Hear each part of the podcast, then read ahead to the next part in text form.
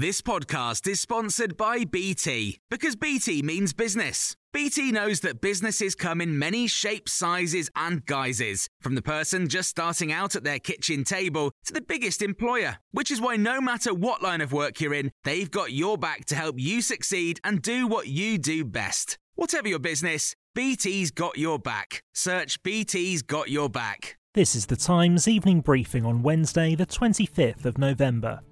The Chancellor has delivered his spending review to the House of Commons, beginning with a stark warning.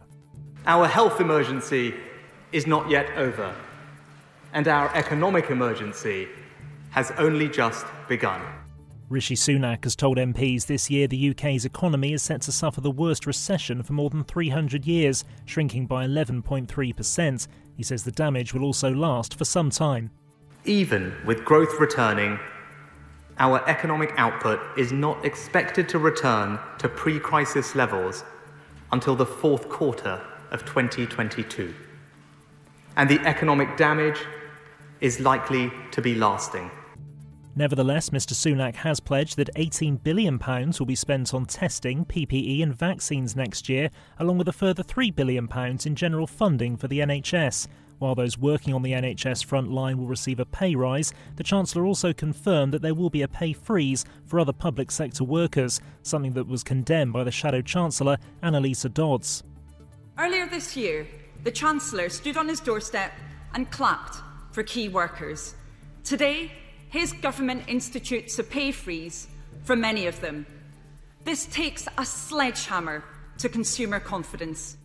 A new infrastructure bank in the north of England to finance major new projects will be set up, and a £4 billion levelling up fund is being created to finance new local infrastructure.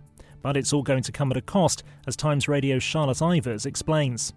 394 billion pounds. That's what we will be borrowing next year. That's 19% of GDP. That is just what we're borrowing. That's not what we're spending. And that is the highest recorded percentage of GDP that has been ever borrowed by this country in peacetime. The Chancellor has also predicted unemployment will peak at 2.6 million by the middle of next year.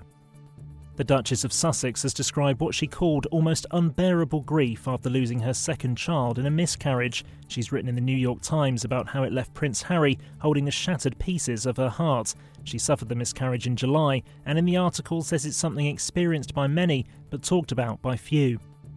As the Supreme Court deliberates over whether to allow Shamima Begum to return to the UK, the Stories of Our Times podcast has heard from Tania Joya, a former radical jihadist, about what it was once like to see the world through radicalised eyes.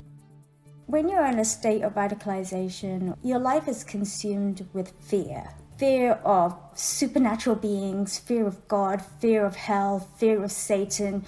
I really thought anyone who was fighting for the supremacy of Islam, I thought they were freedom fighters. You can listen to the full interview by searching Stories of Our Times in your podcast provider, and you can hear more on the stories covered in this evening's briefing on Times Radio.